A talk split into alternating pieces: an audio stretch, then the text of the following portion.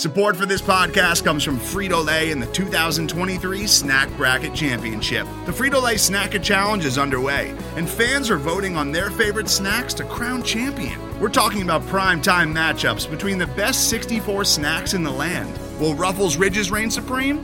Can Doritos defend their dynasty? Or will Smart Food use their smarts for a surprise upset? Only you can decide. Get in on all the action for a chance to win up to $1,000 or a year's worth of snacks. Let your snacks be heard. Just go to fritolaysnacket.sbnation.com to vote and enter for a chance to win. No purchase necessary. Sweepstakes ends April 3rd, 2023. Void where prohibited. Year's worth of snacks awarded in the form of 52 coupons, each good for one bag of chips. See official rules at fritolaysnacket.sbnation.com. Hello, welcome in to the Revenge of the Birds podcast. We're happy to have you guys join us tonight again, and we're happy to be joined as well by Yahoo Sports, uh, one of the best NFL draft, overall NFL fantasy coverage guys uh, in the biz, with Eric Edholm here to give his thoughts on the. As we wrap up the 2019 draft and the cards, um, Eric, how are you doing overall? I'm doing great. Thanks for uh, for having me on this show and uh, all this uh, breathless anticipation about whether it's Kyler Murray or not. You guys can just rest easy now. Everything's cool. Yeah, it was only uh, three months of just complete nausea on the part of Cardinal fans. But yes, thankfully we can we can move on now. Glad I could relive that for you. Yeah. uh, definitely. So, Eric, why don't you give us a little bit of background on uh, yourself, how you got involved at least with covering everything from you know, the draft from a fantasy perspective with Yahoo Sports? T- tell us a little bit about yourself. Yeah, well, I'm pretty old, so I'll, I get we'll have to take half the show. But yeah, no, I, I grew up in the Boston area. I went to University of Missouri for journalism. Um, ended up actually switching gears at one point. I thought I might want to be an English teacher, but uh, got into the journalism business sort of a roundabout way. Worked at Sporting News for a couple years, and then moved up to Chicago and was at uh, Pro Football Weekly for a number of years. And that's how I got up in this area. Um, and I left for Yahoo Sports in 2013. Left again in 2017, but now I'm back. That's that's kind of the truncated version of it. But uh, I'll be focusing uh, primarily on the draft, but doing some other NFL stuff as well, and maybe pitch hitting here and there on on, on other projects. But it's going to be, I don't know, 80, 85, 90% draft, and you guys got to give me some story ideas for May and June, man. I might be a little dry here. oh, that's great. That's great. Yeah. Hey, John, why don't you take the next question over here? Well, it looks like his connections at least is timed out for now. He'll be back on shortly. So yeah, let's talk a little bit just with now that we've gotten that background of uh, from a national perspective, with the 2018 Cardinal season effectively being one of the worst, the team seems to have hit the reset button in a lot of ways. What was kind of the national perception of the Cardinals, at least from what you've seen, kind of leading up to this 2018 draft? I, I think it feels like five years ago that Bruce Arians was the coach. You know, I mean, it, it, just it's crazy to think that, you know, not that much time has passed, but you know, as competitive as they were down the stretch without Carson Palmer, you know, that feels like ancient history now. And last season was such a disappointment, obviously, and you know, on, on every element offensively. Obviously, Steve Wilks one year uh, experiment ends uh, in, ingloriously. So, you know, I, I, I, felt coming into this off season before we knew Kyler was the guy or any of that stuff. I just thought, wow, you know, Steve Keim's got a lot on his plate here. He's got to, you know, he's got to get this head coaching hire right. He's got the number one pick in the draft.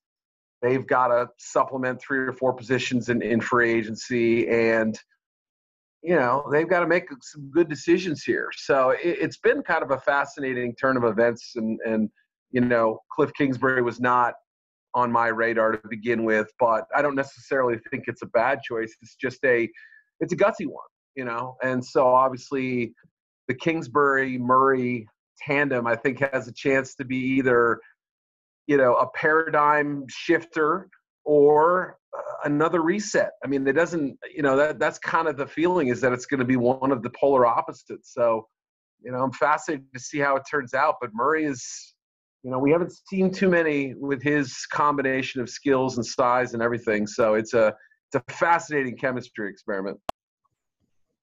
Eric, I want to quickly touch on uh, the last couple months in regard to Josh Rosen, what took place, Yeah. um, the national perspective with regards to him, and how the Cardinals viewed him.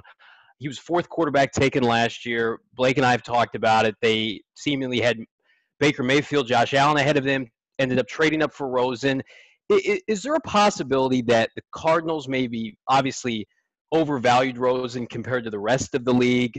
How far he could have fallen had they not traded up for him last year? And then clearly there wasn't a market for him this year. Hmm. And that could be partially on Steve Keim for not making him available until too late. But you just think about all the teams that have quarterbacks now. I don't. I don't think the market was what maybe the team thought it would be. Is the perception around the league that, that Rosen is just kind of an average guy? Well, then, if that's the case, it's changed quite a bit in one year because I mean, I I talked to three or four teams that if they didn't have him their top guy, they had him their number two guy, and so obviously last year it was fascinating to talk to teams. Some were willing to kind of share their quarterback board, and you know, obviously the teams that weren't necessarily pining for quarterbacks will be a little bit more willing to share that information. And it's not like I talked to all 32 teams, of course, but I probably got about maybe a quarter of the league, seven or eight teams that that kind of stacked them for me. And I, you know, off the top of my head, including one team that didn't make a play for him this year, which shocked me, frankly. I can't really say what it, which team it is, but I mean, it, it's one of those contenders who has to start thinking about a, a quarterback for you know next year, year beyond, whatever. Um, and you, there are three or four teams that you could probably connect to that to that kind of hint right there that all of a sudden didn't seem all that interested. But you know, it, it certainly would have behooved Keim, I think, to get started on this thing early. I still don't understand the idea of oh, we've got to make our intentions a secret and we've got to keep this thing under wraps and everything. You know, Right. if you if they figured out by March or or even April 1st that Murray was their guy because I'm not really buying this whole you know we were sorting it out until the end. If they knew that at, at any point early on, that's the, the minute they should have started you know working on Rosen and playing one team against another. Would it have gotten them a ton more? I don't know, but I think it at least would have created you know like real estate. You want two or three people uh, fighting for the same house. You know, I think I, you know, look at the quarterbacks in this year's draft. Murray went first. Uh, Daniel Jones went to the Giants. They didn't have to trade up for him. Haskins, Right. went to the Redskins. They didn't have to trade up for him. Drew Lock fell in the second round. They didn't have to trade up for him. It was a very block class. So that's what Mhm. shocked me when, you know, they didn't kind of let a market develop a little bit. And that was, I think, a, a misplay. Absolutely. Yeah, uh, let's talk. Let's talk a little bit about Cliff Kingsbury because we, we've seen mixed success with guys going straight from the collegiate ranks to the NFL ranks. Obviously, there's some great examples. A lot of them were, you know, before the 2010 started, at least outside of maybe the momentary success of Jim Harbaugh. Chip Kelly sticks out. Uh, With the air raid and the concepts that they're bringing in for the Cardinals, is this kind of a right move at the right time, or is this maybe kind of jumping the gun a little bit by bringing in a guy with no experience and then kind of trusting, okay, we've got our general manager, we're bringing in an experienced defensive coordinator, trying to kind of piece together a little bit of something to make this work. Do you, do you think that that's kind of a uh, an advantage that Arizona has being forward thinking, or is this kind of you know jumping the gun and not being reliable or something or something more reliable or proven at least? And how do you think Cliff Kingsbury, you know, as a coach and as a scheme, will this whole air raid and this five wide thing be able to translate into the NFL this year? Yeah, it's a great question, and and I will say this, you know, other team, other you know, coaches and teams around the league were fascinated by the hire. He has people who admire his skill set, whatever you want to say, his offensive acumen, um, and, and believe he's got something to offer the NFL, and that this system, long overlooked by the NFL, considered sort of oh college taboo, you know, whatever. Um, you know, Chip Kelly for as mediocre as his record was after that first season, look, you know, he's kind of opened the door for a lot of this stuff and other people as well. But I mean, really, you know, he was maybe the, the one of the first guys to kind of get people to rethink how offensive schemes in the NFL should work. And, you know, let, let's let's spread it out and let's use more shotgun and let's do all these things. And so, you know, I, I don't see why the system can't work. In fact, it wouldn't stun me if they have some short term success.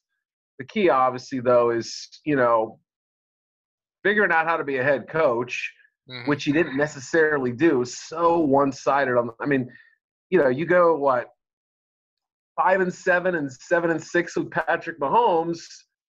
You know, right? proven to do. So I mean, again, I it's hard for me to say exactly what he's going to be in the NFL, but you know, much like we were talking about with Murray, it, it does feel like maybe this guy surprises some people, or maybe it's a total flop.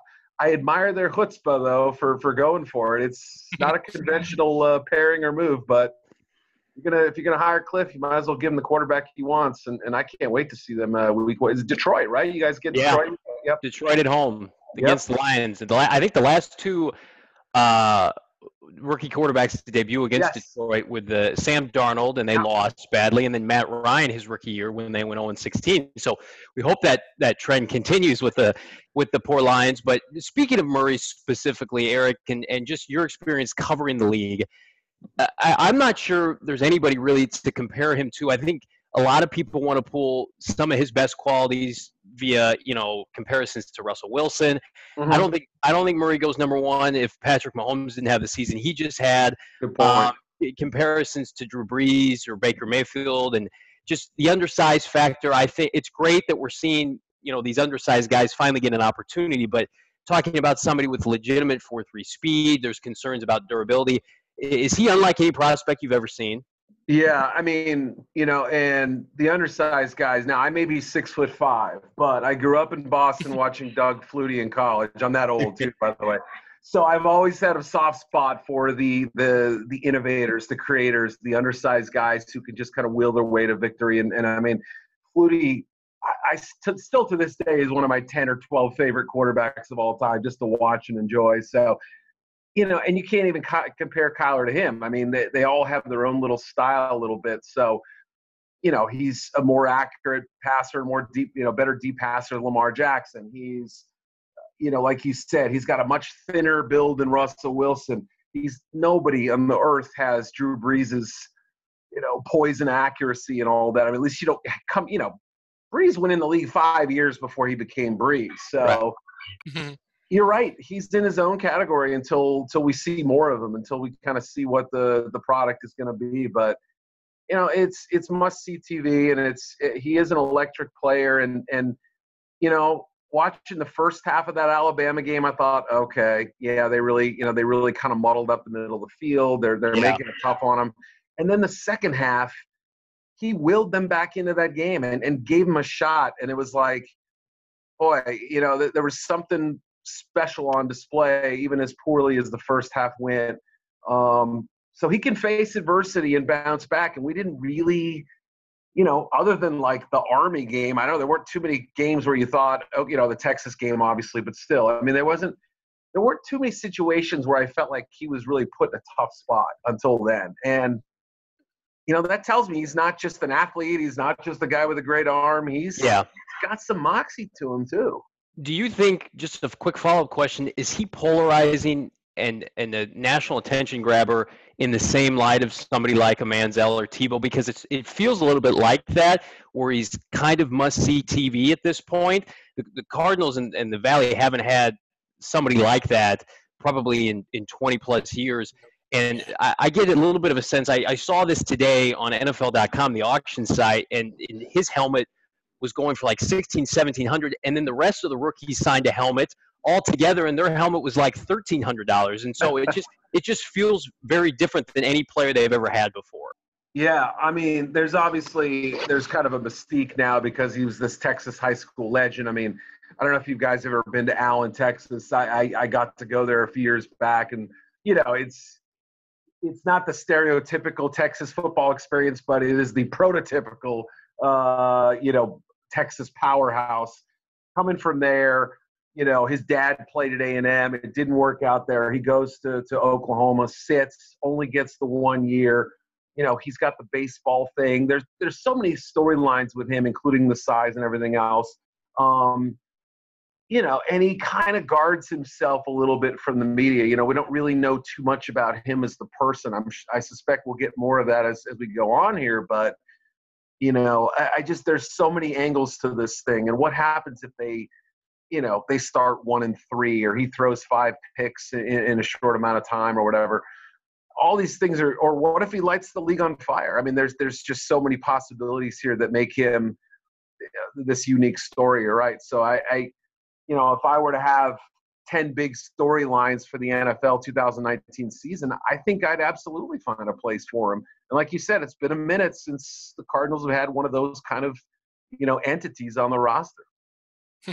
yeah, I think it's right now the number, like the top or fastest selling jersey, at least over the last few weeks. So fans, at least for the most part, are excited. But there's a lot that still were very much Josh Rosen fans wanted the team to keep him.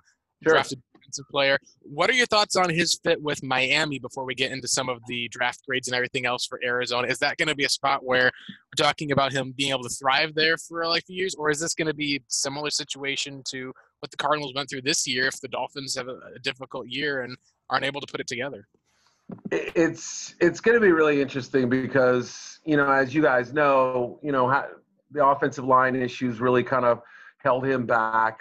Other than Laremy Tunsil and Cheese. I mean, I I don't know if I could name their starting five off top of my head. Point being, look, they've got battles at right tackle, probably at left tackle. I'm sorry, at right uh, right guard. I mean, and left guard. So, you know, they're still figuring out the offensive line. Is Kenny Stills their number one? Is DeVante Parker going to suddenly be good? I don't know. Albert Wilson's coming off a big injury as well you know, they've got to figure out the backfield too. Kenyan Drake's been a disappointment. Kalen Ballage is on. Te- all these things are working against them. And oh, by the way, Chad O'Shea is a first-time offensive coordinator. Now they have Jim Caldwell there, and I think he's going to be like the the, you know, the quarterback whisperer or what have you. But I don't think this is a team that's going to average more than 17 points a game. I mean, I and he's got to beat out Ryan Fitzpatrick, who you know, for all his warts, can play some scorching hot football at times. Yeah. So, Arizona legend Ryan Patrick. yeah, exactly. Right. I know. oh, and uh, it was funny. I was actually doing a draft research project too, and it's like I have to remind myself that Josh McCown was was drafted by the Arizona Cardinals too. You know, yeah, it's crazy, isn't it? I, I, it's like it happened so long ago, and I, I keep seeing it. I'm like, why do I always forget that? Anyway, sorry, aside there, but they have such poor personnel. Basically, I don't know how they're going to make this work. But you know, it's going to be fascinating to see a can he win the job, and b what can he do with you know less the great uh, players around him. Yep. All right. Well, let's let's get into the draft grades then. I believe that you gave Arizona from going through your article a B plus, and it's interesting going over with draft grades. You had an article that got quite a bit of traction of just kind of how looking at the 2016 draft, how useless that could be. And I took a look at that, and we saw you gave a C plus for Arizona in 2016. And John and I both agreed that was probably the most positive grade you could have possibly given, considering where they're at with Kim D. Very generous. Looking back now, they not even on the team. So it was just looking back now. It's like, yeah, you, yeah, you could give it an F, maybe given an F minus that. So despite the fact that a lot of times draft grades can be laughable for that, talk about at least the in the moment things of what you felt about Arizona. Who were some of your picks that you thought were good picks or solid picks, ones that you liked, and what were ones that you were questioning or weren't as big of a fan of? Yeah, and just a quick note on that 2016 story. I think you're you're kind to say C plus. That was like that was a community college C plus, like where like, like kind of feels bad. Showing up, right? You got you got a passing grade. I want you to get through, right? Exactly. Uh, test, you get a point. yeah. No, that was a, that was a tough class. Hey, I'm a Mizzou guy too, and I love Evan Boehm, but uh, you know, it's, it's only so much. But uh, yeah, no, this year, I mean, look, I, I really liked, uh, you know, the top. Obviously, you know, Murray.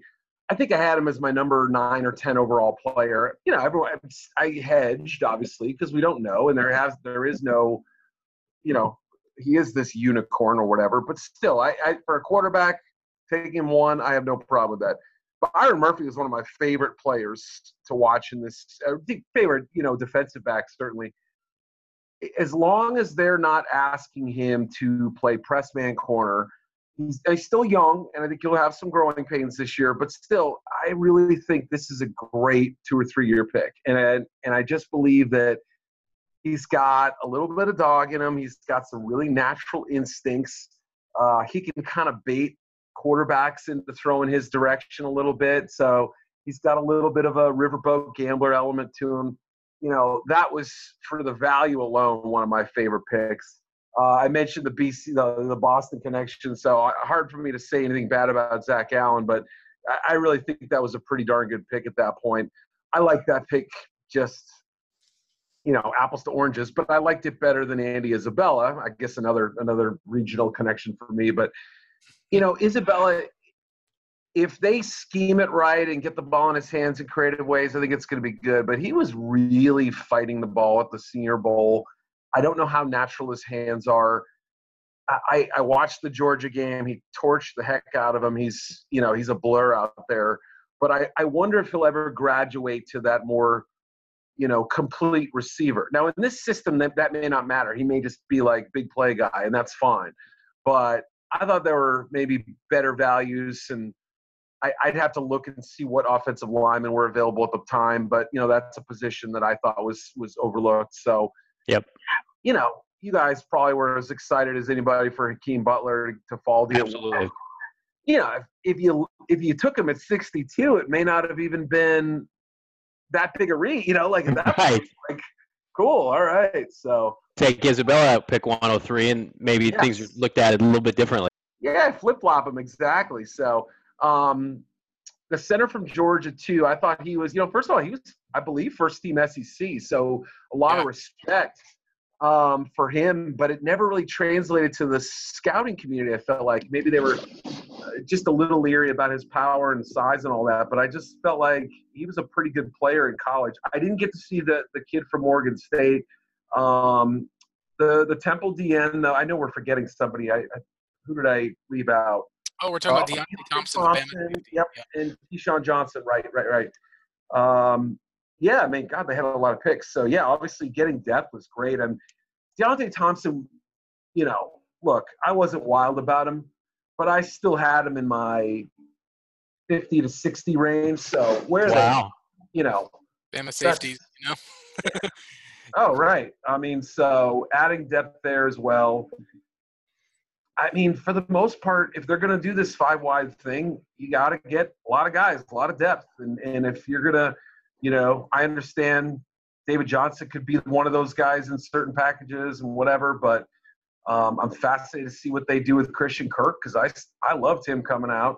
Yep. Um, I don't know where. How do you guys see those those wide receiver positions uh, sort of working out? Well, Blake and I have talked about it. They're going to run some kind of.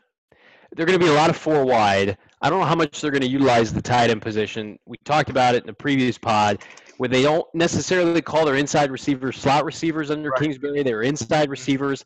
I would I would imagine that Isabella and Kirk will be inside, uh, and maybe uh, Hakeem Butler absolutely is an outside receiver. Yep. Maybe Larry rotates with Christian Kirk between one of those two spots. Isabella, I, I, would I would assume gets moved around, but I think the only one that has a clear defined role is Hakeem Butler is an is an X receiver yeah. You know, best case scenario, and then you know what you're able to do and utilize with David Johnson in the passing game, which we really haven't seen for two years. He had the injury, and then last year he was neutered by Mike McCoy. So I think everybody's expecting expecting big things from him this year. He kind of fell into the, the number 10 overall fantasy back last year and, and was just a complete afterthought. So, you know, I, I, I totally agree with you that the, the biggest concern obviously is being able to get a push up front. But I, I don't I don't think there's going to be any uh, lack of, of weaponry for, for Murray. And that's a perfect transition, Eric, to my next question. With, with the amount of talent that they've added at the skill position, Murray's mobility, you would think, would alleviate some of those concerns up front.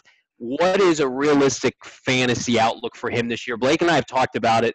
I've, I've heard you know local media in Arizona talk about 500 plus rushing yards at minimum um, you know, 3,000 yards passing, 30 total touchdowns. I mean, those are lofty expectations, even sure. with what we've seen from Baker Mayfield and Mahomes in his first year. But I will say that mobile quarterbacks do have a tendency to come in, like you mentioned earlier, and set the world on fire early before the, the rest of the league can adjust to that. Do you guys know since the uh, since the NFL merger, there have been two quarterbacks who've had 3,000 yards passing and 500 rushing their rookie season. Do you, do you know who they are? You can probably guess at least one of them right up. Did Vic throw for 3,000 yards as a rookie? Not. No, he did not. So was, they were actually more recent than Vic. It was it was Cam Newton, and it was Robert Griffin III. Okay. Both won Rookie of the Year. I mean, so you know, you hit those marks, especially in a year where there may not be a, another 16 game starter at quarterback. You know, maybe Haskins. I don't know, but um, you would think that he's got a good chance to win Rookie of the Year. Now, fantasy number wise, 500 yards rushing means that you're averaging about 30 a game. I mean, that feels pretty doable to That's me. pretty safe, I think. Yeah, you know, so, geez, I mean, I- think that's, uh, I think I'm a little light, right? 30. No, 30 no, that's about 30, 33, because 33, 60, 65 roughly is to, to get to a 1,000 for a season. Yep. So, you know, I mean, absolutely. I think, and like you said, maybe, you know, maybe Detroit has no idea how to spy him or has no idea how to, to hem him in, and he runs for 105 for week one, you know, 48 the next week, and then 12 the week after that. I mean, it could be a little up and down, and some teams are just going to say, no, we're not going to let him. We're not going to let him do that. We'll put our fastest defensive player in, in that kind of role. We're going to play man, you know, zone defense rather you know, whatever, whatever we have to do to prevent that. Um, and he'll see a ton of zone, right? Because I mean, I think teams are going to say, "We'll let him have the underneath stuff. We're not going to let him throw over the top, and we're not going to let him scramble." But yeah, I mean, I I, I think three thousand and, five hundred are realistic numbers. Mhm. The, the the touchdown interception ratio, I'll be fascinated to see. Um, You know. yeah, right. No, I mean, and then those are all realistic, you know, questions or whatever. So, I, I, I that number I'm less comfortable on. I think my colleague Andy Behrens, who does a great job for for us in uh, in in in fantasy, I I want to say he had he had a fairly high interception number, like 14, but he had a fairly high 23 or four touchdowns or something mm-hmm. like that. So. I usually defer to the, the experts on that, but that's I believe what he came up with. Yeah, and it'll be fascinating because we're still not sure how much the Cardinals are going to throw the ball as far as the air raid offense as well with these short passes. If David Johnson's going to get involved, and I, it was interesting. John and I have talked about how a lot of the air raid concepts effectively tries by taking all these deep shots turn zone coverage into man coverage Yeah. because you're matching up a guy one on one. So it, it'll be interesting, especially how the Cardinals defense works. Like if they're still recovering, getting up. There's a lot of factors that go in, but I, I think that you're kind of on there about the 3,000 mark and 500 rushing. It feels like that's the spot to hit. The question I think is going to be: Is it closer to that, or is it going to be a little bit more north? Especially since we don't know, know exactly what it's going to look like. So I'm I'm going to be fascinated, obviously, to watch just what the uh, what the what the offensive line looks like, because that seems like it'll determine a lot for that rookie success. Yeah. I mean, obviously, I, I came into the draft thinking, you know, they could draft two at that spot just for depth and everything and just for competition. And, and obviously, they've got, you know, some some faces there that can can help things out a little bit. Um, so I guess they'll have a, just a, I mean, I- you could see Cole in competition at center and guard. Is that right? I mean, you could see Yeah. a couple of guys playing multiple positions. Perhaps is that how you guys sort of sort of figure it'll, it'll work out? Or Yeah, and you know what? It's it's a hodgepodge of of just a lot of journeymen, a lot of injury prone guys. But the I think the saving grace is they have the number one waiver claim through the preseason, and they have an opportunity to add capable players that can. They just need competent starters for like 14 to you know 15 games. I mean, what we saw last year was preseason level bad Yeah. a majority of the season, and it, they got. I'm surprised Rosen didn't didn't suffer an injury. So they just need some kind of continuity. Keim mentioned it in his presser that they, they just didn't have too many high grades on on a ton of the O linemen after round one, and Byron Murphy was too too good of a value, and I get that, but I'm right there with you. I thought that pick 33, regardless, should have been reserved for an offensive lineman. Cody Ford would have made a, a ton of sense to me, but from a value perspective, you know, I don't I don't know, you know, where they where they ranked him. Yeah. Um, and the Rosen pick was way further down than they thought it would be. Yeah, and right. I, again, I without having the draft list in front of me, I, I do remember thinking every time the Cardinals picked, other than that first pick, you know, right? I thought Murphy.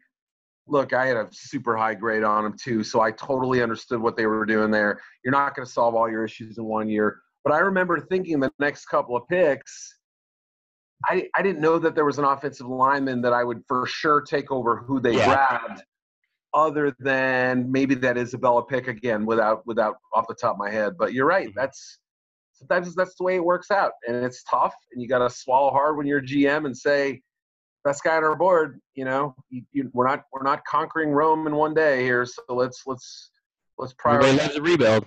Yeah, I mean their biggest need was talent. So right, I mean that's and they filled a ton of holes. So it's exciting to see what they're going to do with all these guys.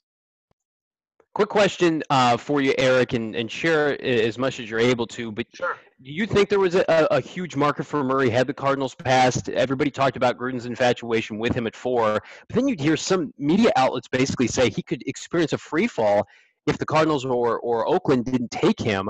How much of that was just media speculation? Well, I, I do know the Giants liked Murray, but it's it's you know, of course, now the story is, well, you know, Jones is our number one guy. There were people in that building that had Murray way above Jones. Now, again, you're always going to have disagreements. The Raiders thing, I still haven't been able to figure out exactly how much Gruden loved them, how much Mayock loved them, how much that even matters. I mean, it's Jon's call. Like I hate to say it for Mike, but it, you know, I, it, so you're right. It, you start wondering okay, would would would Denver have traded down? Yeah, were they interested? Everything John always said suggested that ah, these shotgun quarterbacks, and you know they don't know how to drop from center, and you know it sounded like the the you know the the old man speech or something like that. So I don't know that they would have been in the mix. You know, you, you never know. There could have been a team a little bit farther down that, that would have, you know, given up a lot or, or gotten involved. So I don't know about free fall. I still think Oakland would have been too tempted. I mean, I, I Gruden talking about uh, Kyler at the at the Senior Bowl. Yeah, he was he had a glint in his eye. there wasn't just him being Jon Gruden and like, all right, I'm going to throw these guys off. I really felt like he was fascinated by by Kyler. Oh, that's awesome. Yeah. So overall, I think we're obviously as Cardinals fans hoping that the uh, the first game of Kyler's career ends up being a little bit more like a Cam Newton, at least with the what 400 yards passing versus uh, Russell Wilson, which I think was like under 200 yards passing and against you guys, right? It'll be interesting. I know. Yeah, that was against both us. Games. Both games were. Yeah. 12, and that was one of the last times that they, you know, straight up beat Russell Wilson to start. That's the last time they won at home against against the Seahawks too. It was in 2012, his first game. They have not won at home since then and I believe, correct me if I'm wrong, I believe it came down to like four shots in the end zone. It did. Yeah, I, yeah, it I absolutely did. Remember, like, because I, I, I, this is the one time I'll pat my back. I, I was the first. I, well, I don't know about the first, but I wrote. I said I think Russell Wilson's going to get a chance to start.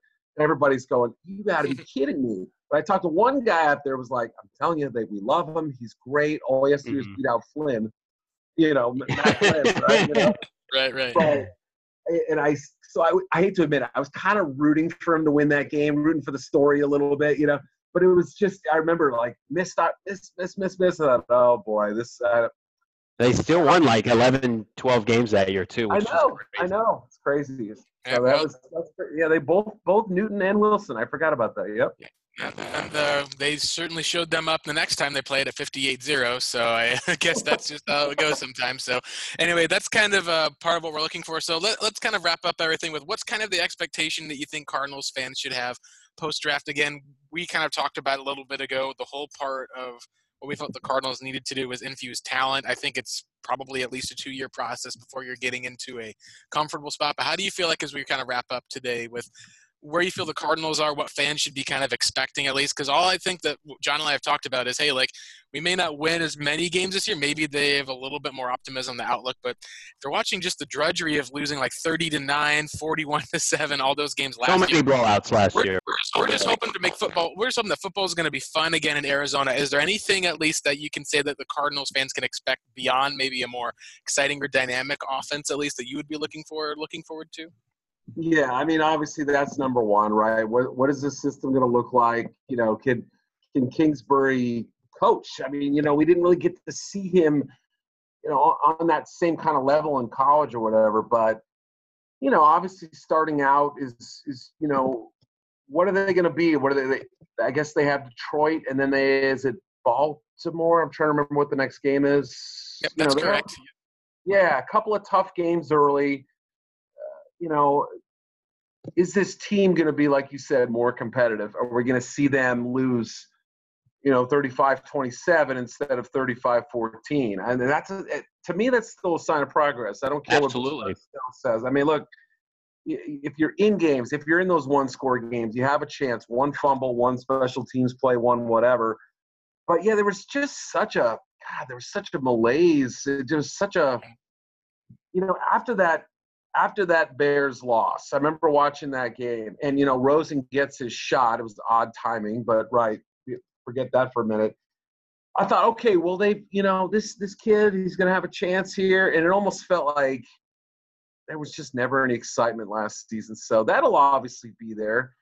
How good is this this defense? I don't know. I mean, they're obviously kind of switching schemes again, and you know, um, I, I yeah, I'm a big Chandler Jones fan. I, you told you I like Zach Allen. Can Haason Reddick kind of bounce back? Does Terrell Suggs have anything left in the tank? Is Patrick Peterson still in the picture? I mean, I don't know. These are there's so many fascinating questions, but you know, a lot of former first, second, and third round picks on that defense. So I don't know if it'll be, you know, one of the five best units in the league, but it should be pretty competitive, I would think. Yeah, you'll have Suggs versus the Ravens, and then Kyler versus Lamar week two, like you said. So it'll be great. Well, uh, we got Love uh, just about three minutes left or so. So can, let's go ahead and have a wrap up. Wrap up. Just go ahead and plug yourself, Eric, for where your work is done. Again, we already talked about your awesome 2016 draft grades article. Do you have anything else that you've got working on, or uh, just that you'll be having, or where they can find you?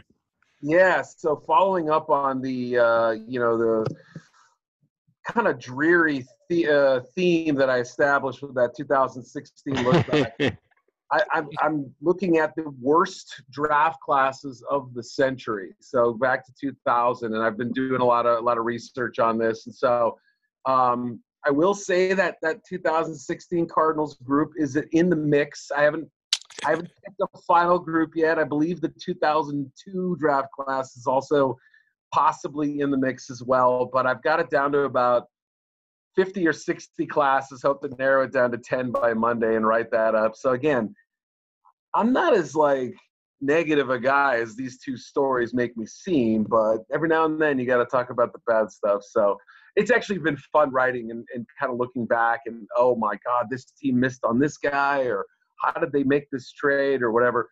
Uh, it, it's crazy. You forget quickly how bad some of these draft classes were, and I probably gave them all B pluses at the time. So Awesome. Well, thanks. It was a great interview, Eric. You're awesome interview. Appreciate all that you did so much. Thanks, Eric. that. Thanks again so much. thank you guys. Good t- good talking, and hopefully catch up down the road. yep. Definitely. All right. See you, fellas. Take care.